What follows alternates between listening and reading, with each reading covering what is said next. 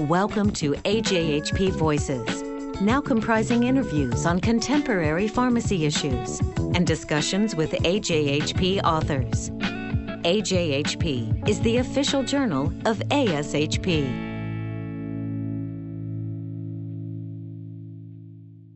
Hello, this is William Zellmer for A J H P Voices, speaking with authors of three chapters in the twenty sixteen edition of the Pharmacy Forecast Report, published by the A S H P Foundation. This report predicts five-year trends that are likely to have a major impact on health system pharmacy practice, and it offers strategic recommendations to practitioners on how to get in front of those trends. With me are Pamela Phelps, Director, Clinical Pharmacy Services at Fairview Health Services in Minneapolis, Minnesota. Pamela wrote the chapter as a co-author on drug development and therapeutics. Cynthia Williams, Vice President, Chief Pharmacy Officer at Riverside Health System, Newport News, Virginia, wrote the chapter on pharmacy workforce. In addition to facilitating the discussion, I will comment on the chapter I wrote on ethics. Pamela, as a co-author of the ch- chapter in the Pharmacy Forecast Report on drug development and therapeutics, what would you say is the most important trend prediction by the forecast panel related to this area? I think it's the increase in the F D A approval of specialty medications to treat con- chronic conditions like Crohn's disease, multiple sclerosis, rheumatoid arthritis, and cancer. These approvals are predicted to jump by sixty-seven percent by the end of twenty fifteen. And all of our forecast panelists predicted that these new biologic products would replace up to twenty-five percent of chronic care medications for the treatment of just common disorders over the next five years. Now, this could lead to a lot of uncertainties because we don't know yet what kind of outcomes we're going to have to collect, what kind of post-marketing surveillance we may have to do, and how criteria for use will be selected for these newer products. So I think pharmacists will be essential to updating policies and guidelines within the therapeutic area as data on efficacy and safety start to emerge for us. Mm-hmm. Cindy, uh, your chapter had to do with the pharmacy workforce. What would you say uh, are the most important trend predictions by the forecast panel related to that area? In looking at the uh, forecast panelist response, the most important trend that I identified was the shift in emphasis from inpatient to outpatient or ambulatory care in response to healthcare reform and the impact that that shift is going to have on the pharmacy workforce.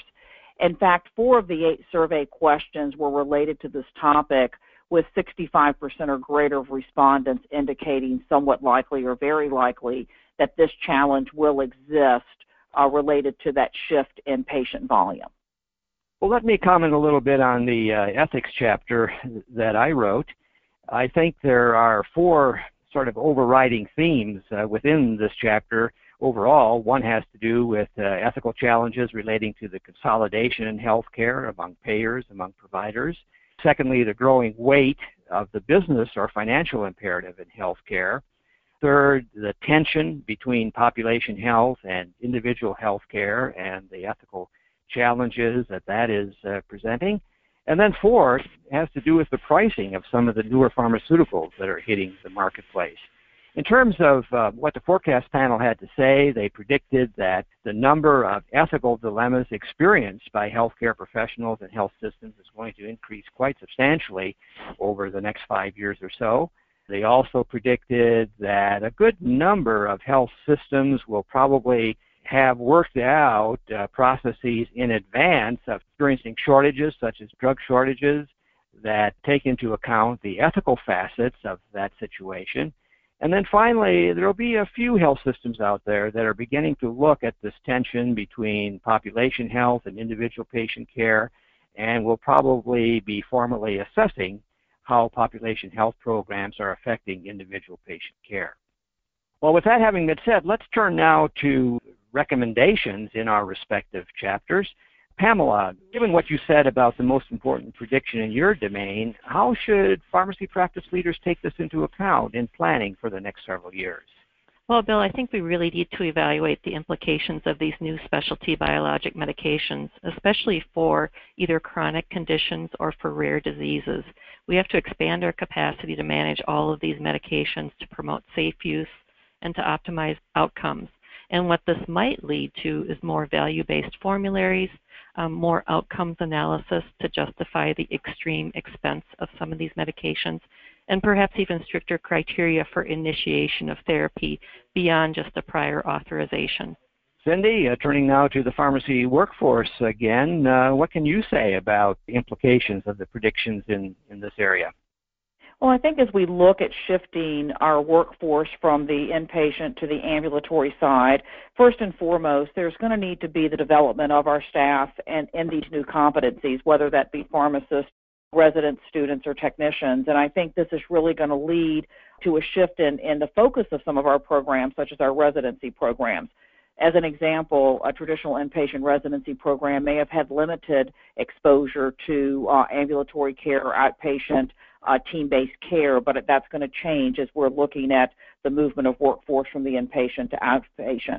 You know, the other area that this will lead to is the need to develop a specific plan for pharmacist credentialing and privileging, as well as advocacy work at the state and local level as pharmacist capacity is expanded and what they're able to do under their licensure status. Uh, additionally, as we're growing uh, this service line, I think there's always the question from senior leadership about how are we going to pay for this new service model. And so I think looking at payment models to support as well as productivity metrics to measure the effectiveness of these new models is going to be critical. Well, in the ethics domain, the recommendations that this chapter lays out have to do, first of all, with really paying more attention to ethical issues in health system pharmacy practice. And as the author of this chapter, I recommended that uh, pharmacy practice leaders designate a small team of pharmacists to take the lead in studying emerging ethical issues, uh, to raise the profile of these issues among pharmacy staff, and to represent the pharmacist's perspective on system-wide deliberations and policy development on ethical issues. For example, if there's a an ethics committee in the health system, trying to move to a, toward a point where pharmacists are represented on that committee. With respect to uh, the challenges faced in health system practice today about rising prices of medicines, one recommendation is to foster discussion at the executive and governance levels of your health system of any pricing of medicines that seems to be out of line with patient benefits. And perhaps there's some value in bringing this information to public attention, trusting that sunshine and shaming can lead to change. And finally, um, a recommendation is to have each of us encourage pharmacy organizations to give more attention to issues related to ethics and professional autonomy, including joint consideration of these topics with other health professional associations. Pamela, I want to come back to you. Do, do you see any interconnections among the predictions and recommendations in these three domains that we're discussing today? I certainly do, Bill. Um, when I talk about the specialty biologics, a lot of times these newer, uh, more expensive agents are going to be given by oral route instead of I V route, and therefore that dovetails right into the conversation about moving our business to the outpatient or ambulatory sector. In addition, these are some of our most expensive agents, and um, the ethics conversation certainly dovetails right into that. Deciding who's going to get what therapy is going to be a very big question mark, and we'll certainly have to have an ethical consideration when making these criteria for use for these very expensive products. Cindy, what would you say, thinking of uh, this now through the lens of the author of the Pharmacy Workforce chapter, uh, but also reflecting a bit on some interconnections between uh, your chapter and the other two we're discussing? Yeah, Bill, and, and I think a couple of things uh, as we talk about workforce development and the education and competency of our team. To Pamela's point, as we have more and more specialty agents, pharmacists that are practicing in the ambulatory care setting are going to be involved, whether it's in oral oncolytics or other specialty therapies, in working with patients not only around adherence but as part of the appropriateness of therapy uh, as we look to make sure that we're treating patients uh, in the most cost-effective manner. I also think on the ethics side, there is a huge role that pharmacy can play in the area of advanced care planning, specifically in the appropriateness of the use of high-cost medications at the end of life. In our organization, and I think we're going to see this more and more, advanced care planning conversations are starting in our uh, patient-centered medical homes, our primary care settings, and having pharmacists on those teams trained and engaged in those conversations from the beginning will be beneficial to the organization as we face some of these ethical issues around the high cost of therapy, especially at the end of life. It strikes me that as we reflect on the points the two of you are highlighting, and we also think about uh, the ethics domain, that all of these areas, all of these issues, all of these emerging trends are not matters that pharmacy can handle alone, but it really needs to be in discussion uh, interprofessionally within health systems to try to work out uh, the best approach toward addressing these issues. So that would be what I would add to this particular conversation. Let's think for a moment about the fact that the A S H P Foundation's Pharmacy Forecast Report is now in its fourth edition. And I'd appreciate, uh, Pamela, any perspectives you have on the report's value in strategic planning by health system pharmacy departments. Well, Bill, I've been fortunate enough to participate with several of those editions, and I think that when it was first new, the pharmacy forecast, folks were unsure what to do with it exactly. I would say now that it's really maturing into a must-see document annually for our health system pharmacy departments. And I see that by the attendance at the A S H P mid-year session regarding the, the unveiling of the new phar- pharmacy forecast is completely full, and in fact filling up an overfull session as well. And so I'm seeing it maturing into this very vital resource for health system pharmacy departments, and know that our department certainly would not do strategic planning without having the pharmacy forecast report in our hands. Cindy, anything to add?